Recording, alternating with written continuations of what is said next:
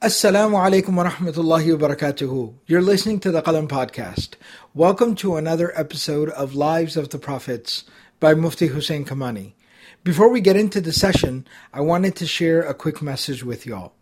Alhamdulillah, since 2011 until now, we have made a commitment here at Qalam to the podcast. All of our instructors are on the Qalam podcast, contributing, recording, and delivering different series and sessions to you. So that no matter where you are, what's going on, you are able to continue to learn and grow and increase the understanding of your religion.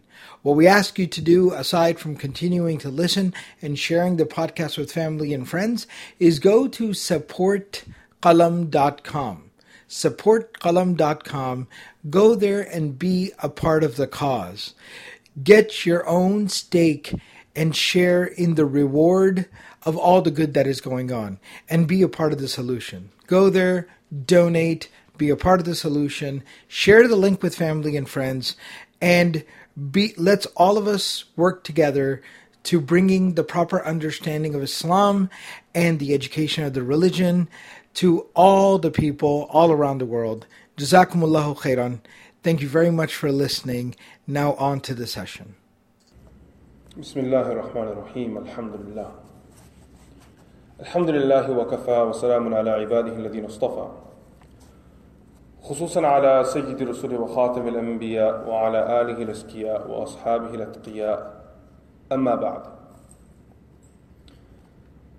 Among the prophets mentioned in the Quran is Sayyidina Ayyub alayhi salam. Ayyub alayhi salam's mention appears in the Quran on four occasions. Two places very briefly Allah subhanahu wa ta'ala mentions Ayyub alayhi salam as a part of a list of other prophets being named. For example, in Surah Nisa, Allah subhanahu wa ta'ala says, وَعِيسَى وَأَيُّوبَ وَيُونُسَ وَهَارُونَ وَسُلَيْمَانَ Allah is listing prophets, and amongst them He lists Sayyidina Ayyub alayhi salam. Similarly, in Surah An'am, Allah subhanahu wa ta'ala says, وَمِن ذُرِّيَّتِهِ دَاوُودَ وَسُلَيْمَانَ وَأَيُّوبَ وَيُوسُفَ وَمُوسَى وَهَارُونَ So there again we see Allah subhanahu wa ta'ala naming Ayyub alayhi salam in a list of other prophets. There are two places specifically where Allah subhanahu wa ta'ala makes mention of Ayyub alayhi salam and there's a little bit more detail provided in these verses. These verses are in Surah Anbiya and in Surah Sad. I'll come to those verses shortly and we'll discuss them, inshallah aziz. The scholars have differed in opinion on when Ayyub alayhi salam lived in the world. What was his period? What was his era? When did he actually live in this world? And believe it or not, there is actually a lot of ikhtilaf and a great difference of opinion amongst the scholars on the period of Ayyub alayhi salam. Therefore, you'll find in some works of history where the historians go through the biography of the prophets, they mention Ayyub alayhi salam's story before Ibrahim alayhi salam. Because according to one opinion, Ayyub alayhi salam lived before Ibrahim alayhi salam. They actually believe that he lived 100 years before Ayyub alayhi salam as is the opinion of Najjar Misri. Um, Ibn Asakir, his position is that Ayyub alayhi salam lived close to the period of Ibrahim alayhi and he was a mu'asir, a contemporary of Lut alayhi and he actually followed the religion of Sayyidina Ibrahim alayhi. So this is the position of Ibn Asakir. Now some historians, they place Ayyub alayhi salam much later on, so their opinion is that as they go through the biographies of the scholars, they mention the story of Dawood alayhi salam, Sulaiman alayhi salam, and then they mention Ayyub alayhi salam. And this is another position. And a third position is that the scholars hold that Ayyub alayhi salam lived after Yusuf alayhi salam and before Musa alayhi salam. So in this window right here. Sayyid Sulaiman, rahimahullah ta'ala, he said while addressing the issue that his, he lived some point be, 100 Qabl al-Masih to 700 Qabl al-Masih.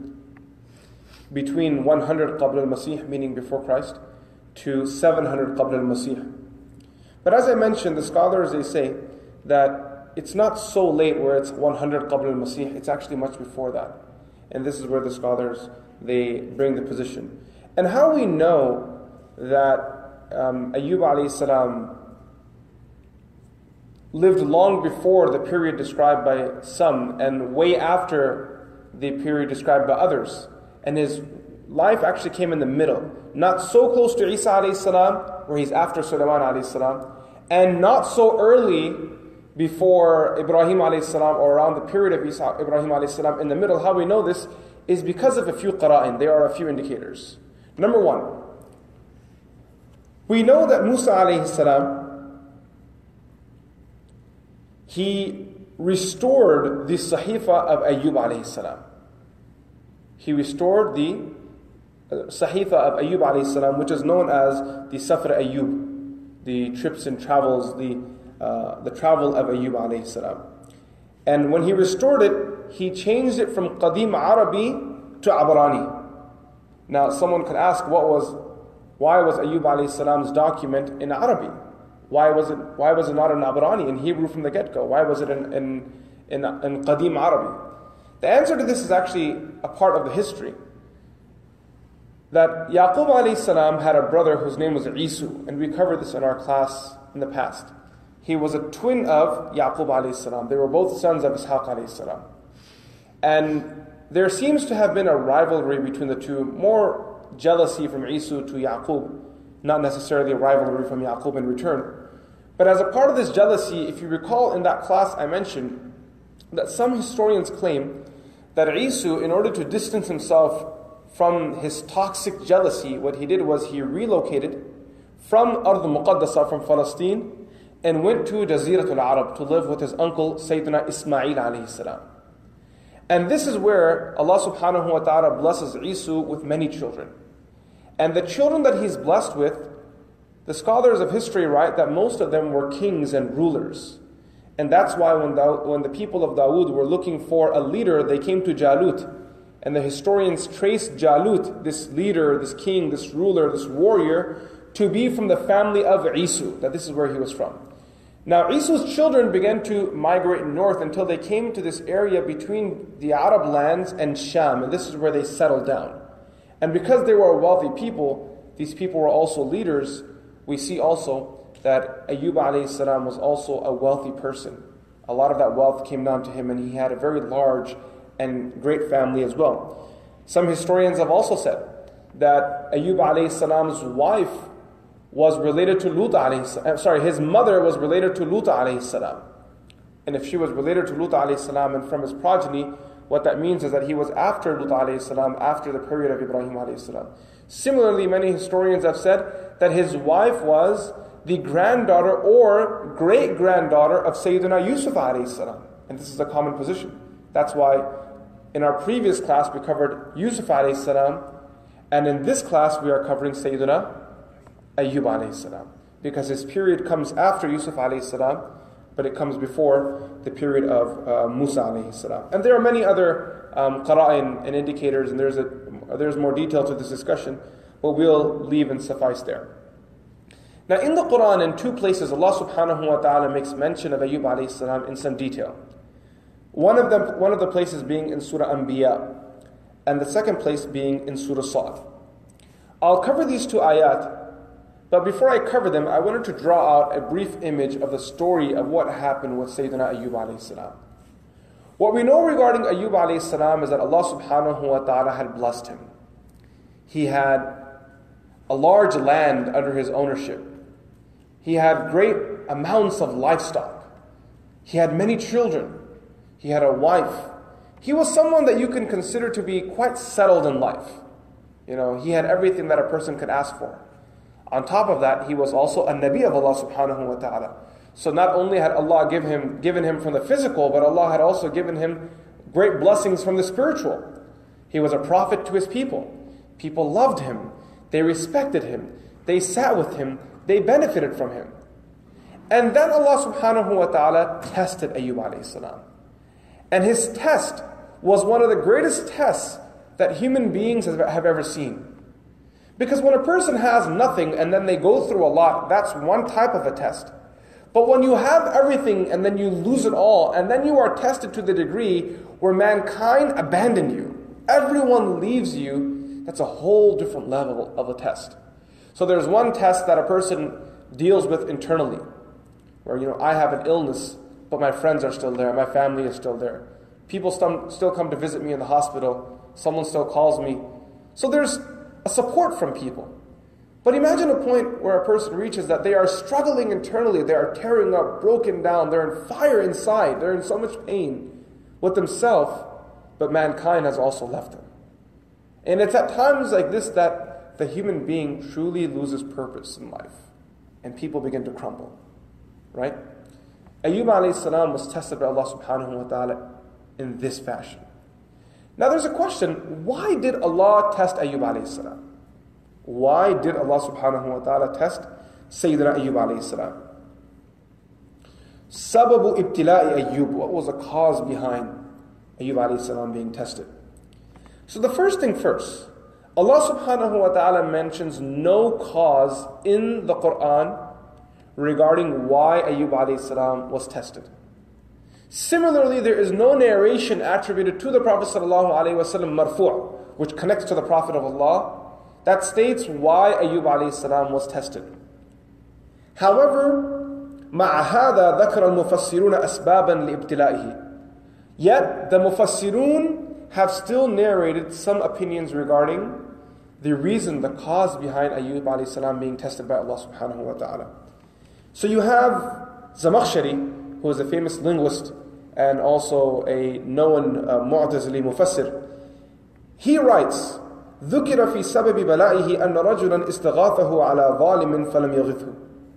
He says one reason that's mentioned, now note here because I'm going to come back to this at the end. Before quoting this opinion, Zamakhshari says ذكر. What word does he use? ذكر. And I'm going to point this out uh, again and again. So he brings, he brings the word ذكر, and ذكر is a passive verb.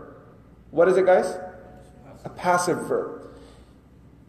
When we talk about traditions and their authenticity, any narration that is narrated while the narrator uses a passive verb like qila, ruwiya, you know, um, that right there clearly connotates and it indicates that this is a weak narration, not only a weak narration, like quite weak. It's quite weak. Do you guys understand? So when someone says haddathani, this is a, a term used when narrating hadith, that means this is strong. Um, this is the second form of narrating hadith. This also means it's very strong. If a person says an when narrating the hadith, that's all they mention. No haddathana, no akhbarana, they only mention an. Now questions begin to come up. Is this is there tadlis happening here? Someone skipping a narrator? Is this is this chain sound? Because the word an used when narrating hadith is not the most prestigious or um, verifiable form. Then you have things like qila, ruwiya, you know, um. These are considered very weak. So note here, Zamakhshari, when he narrates his opinion, he brings the word dhukira. Then, so he then says that there was a person, he says the reason is because there was a person that came to Ayyub alayhi salam who sought assistance from Ayyub alayhi salam against an oppressor, and Ayyub alayhi salam did not assist him, therefore Allah subhanahu wa ta'ala afflicted him with calamity. Opinion number one. Waqila, again note here what's the word used? Qila, which is again a passive verb, that um, Ayyub alayhi salam had a livestock which grazed in the uh, in, in, near the livestock of a hakim kafir, a disbelieving ruler. And this person stole Ayyub alayhi salam's property, and Ayyub alayhi salam was too cowardish and did not seek revenge. Therefore, Allah subhanahu wa ta'ala, He afflicted him with this punishment. Now, I, I, completely understand how disrespectful this language is to Ayyub alayhi salam. That's why once we go through these opinions, I'll address them inshallah, and the problems within these narrations. The third opinion that he quotes, وَقِيلَ that Ayyub, أُعْجِبَ أَيُّوب بِكَثْرَةِ مَالِهِ Ayyub alayhi salam began to have pride because he had a lot of wealth. Ayyub alayhi salam began to have a lot of pride because he had so much wealth. Now, Imam Ibn Atiyah, the famous Mufassir, While addressing this issue, he narrates a few other causes. He says, Ruwiya, Ruwiya, again, passive, passive verb. That the reason why Allah subhanahu wa ta'ala uh, afflicted Ayyub alayhi salam is because أنه دخل على بعض الملوك فرأى منكرا فلم يغيره. That one time Ayyub alayhi salam entered the court of, a, of some king and he saw the king doing something wrong and Ayyub alayhi salam did not raise his voice. He was too cowardish to raise his voice. Therefore Allah subhanahu wa ta'ala afflicted him. وَرُوِيَ أَنَّ السَّبَبْ And it is also ruwiya narrated أن السبب that the cause behind this affliction was أنه ذبح شاة وطبخها وأكلت عنده وجاره جائع فلم يعطه منها شيء that one day Ayyub alayhi salam slaughtered a, a goat he cooked it it was eaten by him while his neighbor was next to him and his neighbor was hungry and he did not share any of his food with his um, na- with his neighbor Another opinion, أنه دخل مع قومه على جبار عظيم that Ayyub alayhi salam one day entered upon a great oppressing ruler along with his people, so he came with his people. فخاطبوه في أمر they had a conversation regarding a particular issue فجعل أيوب يلين له من القول في القول من أجل زرع له So Ayyub alayhi salam spoke very softly with this ruler because Ayyub alayhi salam wanted his favor so that this ruler would not take away Ayyub alayhi salam's agricultural land. So therefore, since he was very soft and easygoing, looking for favor, therefore فَامْتَحَنَهُ اللَّهِ بِذِهَابِ أَهْلِهِ وَمَالِهِ وَبِالذُّرِّ فِي, جسم في, في جسمه that Allah subhanahu wa ta'ala then afflicted him with, the, uh, with everything um, that's mentioned, and we'll go through the affliction inshallah. But as I mentioned at the beginning, and now I'm going to wrap it up again right now, there is no authenticity to any of these opinions.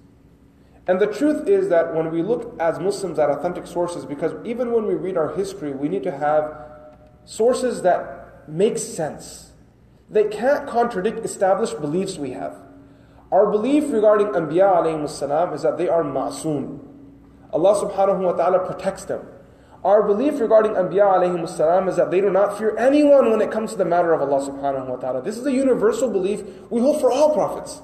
This is not only for the Prophet Muhammad sallallahu alayhi wasallam, but we extend this courtesy and this belief to all Anbiya alayhi salam. We believe that the prophets of Allah would never remain silent. They would never sell out their deen for the sake of a small benefit from some petty king, some petty oppressor. This goes directly against our aqidah. And when you have a narration that is weak and it contradicts established principles, the principle in hadith and accepting narrations is that what do we do with that weak narration? We shelf it. You're done. You have no place in this discussion anymore because this weak narration is promoting an idea or an opinion that contradicts established narrations. Um, now, someone can ask, why did the Mufassirun mention them then? The Mufassirun, from one perspective, when they cover elements of history in the Quran, are historians. So they'll mention these riwayat, but that doesn't mean they're accepting them. It doesn't mean that they're, they're saying that these narrations are they're correct. They're narrating them because that's their job. As Mufassirun, they collect all the information and they leave behind the, bed, the breadcrumbs for students of knowledge when they say stuff like qila, ruya, an. So the student of knowledge who has an understanding won't take these narrations too seriously, rather just take them into consideration knowing. So tomorrow when someone does narrate them, you can call out and say, hey, stop right there.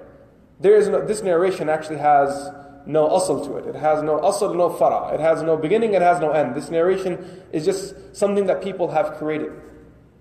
Some scholars, while والغالب فيها أنها من الإسرائيليات أو من المخترعات القصاصين they say that most likely these narrations were either adopted from Judeo Christian traditions or these are fabricated narrations that storytellers have created. And unfortunately, people who get involved with storytelling don't know when to stop telling stories. In particular, if their narrative feels incomplete, because this is a question why did Allah subhanahu wa ta'ala test Ayyub alayhi salam? And they feel like their story is incomplete, so we have to create a narrative, and then people start fabricating and attributing, attributing falsehood to the prophets of Allah subhanahu wa ta'ala. Allah subhanahu wa ta'ala is not in need of any cause or any reason when He chooses to afflict a person with difficulty or to bless a servant with His blessings. That's why the jealous person can never satisfy their jealousy because they have the exact opposite problem. They can't understand why Allah subhanahu wa ta'ala blessed an individual. Why did my cousin get married? Why did my cousin have a child? Why did my brother have a child? How did my, my friend get married? Why did they get a job? Why do I not have a job? You, you guys are familiar, you guys understand this idea? So the person who struggles with jealousy just can't come to terms with one ayah of the Quran. And that ayah of the Quran is فَعَالٌ لِمَا يُرِيد. That's it. فَعَالٌ لِمَا يُرِيد. Allah does what He wants. End of story. What He desires, what He wishes. No one has any place questioning Allah subhanahu wa ta'ala. Or in another place of the Quran, Allah says, لا يسأل عما يفعل وهم يسألون. You don't get to question Allah why He does what He does. وهم يسألون. However, you will surely be questioned by Allah subhanahu wa ta'ala. That is a day on a day that is reserved just for hisab, just for being held accountable with Allah subhanahu wa ta'ala. So we as the Ahl Sunnah wal Jama'ah, when reading these verses, we say that Allah subhanahu wa ta'ala tested Ayyub alayhi salam because he desired and willed. And we see this in the stories of the Anbiya. We don't find this to be abnormal. Because the Prophet wa said, the prophets are most tested by Allah subhanahu wa ta'ala. So the prophets of Allah are tested most by Allah subhanahu wa ta'ala. That's just a principle, it's a rule of thumb. The Prophet wa said this. The test of Allah is not for sinners. It's not just for people that are being punished. The test of Allah is reserved for the beloved servants of Allah subhanahu wa ta'ala, and we see this in the story of Sayyidina Ayyub alayhi salam. Now, what kind of illness did Ayyub alayhi salam um, deal with? Imam Qurtubi rahmatullahi alayhi, while addressing this issue, he says, وقد اختلف في الضر الذي دعا أيوب ربه أن يكشفه عنه على خمسة عشر أقوال that the scholars have differed in opinion regarding what was the exact illness that afflicted Ayyub alayhi salam, that took Ayyub alayhi salam, and because of which he asked Allah to relieve him, there are 15 opinions. Imam Qurtubi says, Khamsa Ashar. How many? 15 opinions on what the exact illness was.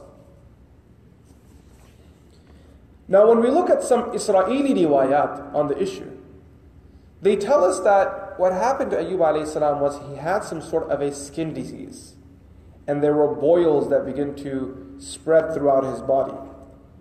And his skin became so bad that there was a stench that began to emit from his body, and there was liquid that would pour off his body.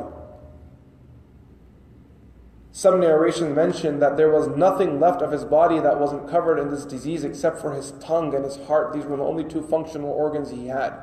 He could barely see at this point in his life, he could barely hear as well. Now, the Mufassirun, after narrating this opinion, they've raised an ishkal, an i'tirad against it. They say, some Mufassirun have mentioned this, that it seems inappropriate that Allah subhanahu wa ta'ala would test a prophet of his with an illness that would cause people to distance themselves from the prophet. Not that it's a bad thing, but it seems to be counterintuitive to the purpose of a prophet. Because the purpose of the prophet is to close the gap between themselves and people. Do you guys understand? Once a prophet is in duty, they are in duty for as long as they live. They have a responsibility of da'wah and, and, and to convey their message to the people. So now this illness that is mentioned that created a wedge between him and people, and then how some narrations um, suggest that Ayyub salam was removed from the city. These are common narrations, but the Mufassirun raise i'tirad and ishkal against all these, all these narrations based on this one point right here. And they choose to take a more simple approach that the Quran mentions he was afflicted with an illness, and that's that. What was the illness? What was the nature of the illness? What happened after that? The Quran doesn't mention it. Because when I read the verses, you'll see the Quran very eloquently mentions little regarding Ayyub alayhi salam, but mentions enough for us to understand everything we need to understand. It mentions enough for us to understand, and this is the balagha, the fasaha of the Quran, that in very few words, it conveys a powerful, impactful message to mankind. Now, Ayyub alayhi salam's illness. The scholars they mention that Ayyub alayhi salam, I'm going to go back now to the illness. Ayyub alayhi salam was a blessed servant. Allah subhanahu wa ta'ala had given him a lot. And one day, Allah Azza wa out of His infinite wisdom, decided to test Ayyub alayhi salam. And the result of that test was his lands were destroyed. Some narrations mentioned his house collapsed while he wasn't in there, as a result of which all of his family members died. And then soon after that, an illness began to spread through his body. When a person is tested in their mal and in their awlad, that's enough to break a person. Allah says, إِنَّمَا أَمْوَالُكُمْ وَأَوْلَادُكُمْ fitna. That your wealth and your children are a test from Allah subhanahu wa ta'ala. Go and talk to someone who's lost large amounts of money in business. Someone has stolen from them. Someone cheated them. To be honest, these people probably can never recover. Some of them manage to because they've built a relationship with Allah long before they were afflicted with a calamity and they pull through. While for others, sometimes that hit is so deep into the gut that they can never stand up again. And I've seen this. I was an imam in, I was an imam in a community where there was a man who covered himself in a religious robe. This sounds like some sort of a joke, but it's not. It's true, very true. And he proposed the Muslim community with a project saying that I am here to build and start up this new project. My project will be absolutely halal. Come and invest in me. He took some money that he had, he established an Islamic institution. This person was regular in standing in the front saf. People who knew him say that he was a very righteous person. Big beard, he used to wear a nice thobe all the time. The Muslim community invested, invested, invested, and then one day he went missing. With estimates of close to between 30 to 60 million dollars. How much money? 30 to 60 million dollars. I was imam in the community where he scammed almost 70% of his money from. I was imam in that community. And I remember those days like they were yesterday because the community was broken. Wallahi, they were broken. People canceled weddings, they wouldn't, they wouldn't attend social gatherings. People would come to the masjid and their faces would look like they just came back from burying their parents or something. People started losing hair. Their children were out of school. They couldn't afford college anymore. These guys were getting ready to be kicked out of their homes. There was one brother I remember sitting in his house. He was telling me that his child was disabled. He was on disability. He had worked hard in his life, and whatever money he had, he had invested it with this person. He actually took a loan out against his house, which is a horrible idea, by the way. Never do that. And he invested it, and uh, that man ran away with the money. And he was telling me that at this point, he was going to be homeless and on the street very soon. He had a beautiful home. He said, I'm going to be on the street very soon because there's no way for me to work anymore. My, my unemployment check or my disability check is not going to cover it. And my child is not able to work. My wife is not able to work. There's nothing left for me. I'm done. Uh, I had people that were very close to me. There was one uncle that I knew in the community who had, who had already reached almost 55, 60 years of age. And he was just getting ready to retire. Paid off his home, paid off his car, but unfortunately he made the same silly mistake. He took out a loan against his house. And he invested it, and that uncle till today is working. Years have passed since that incident. He's way past his age, but he still goes to work every day. And I always sit with him and I say to him that Allah subhanahu wa ta'ala, because he was the one person that I saw, this uncle that I'm talking about, whenever I would go to him and I would say, Uncle, how are you doing? I know you lost quarter million dollars. Are you okay? And he would always just say, Alhamdulillah, that money was never meant for me. He said, Allah subhanahu wa ta'ala set a higher rate of zakat for me. But he used to say, only if I can give it to the fuqara and not have that man run away with it. So when people are robbed, do you guys remember the uh, financial crisis we faced 10 years ago? What did the world look like during that time? People were broken. They were on the road again. What they thought they had accomplished, they thought they had began to see the American dream, there was a rude awakening. It was all gone. So this is what happened to Ayyub salam. I want you to understand it in context. This calamity itself, in, in and of itself, is enough to crush a person. It'll break a person. when someone robs your money, when someone steals your money, or calamity takes it all. Then after that, Allah subhanahu wa ta'ala takes away his family members one by one by one. Their time had come to leave the world. Allah subhanahu wa ta'ala took them away. And as they left him, imagine how much that must have hurt Ayyub alayhi salam to come back to a home that was once full of joy and laughter and happiness and hugs and kisses, and now it be a graveyard. Go and speak to a parent who's lost one child, let alone a whole family. They can never recover from it.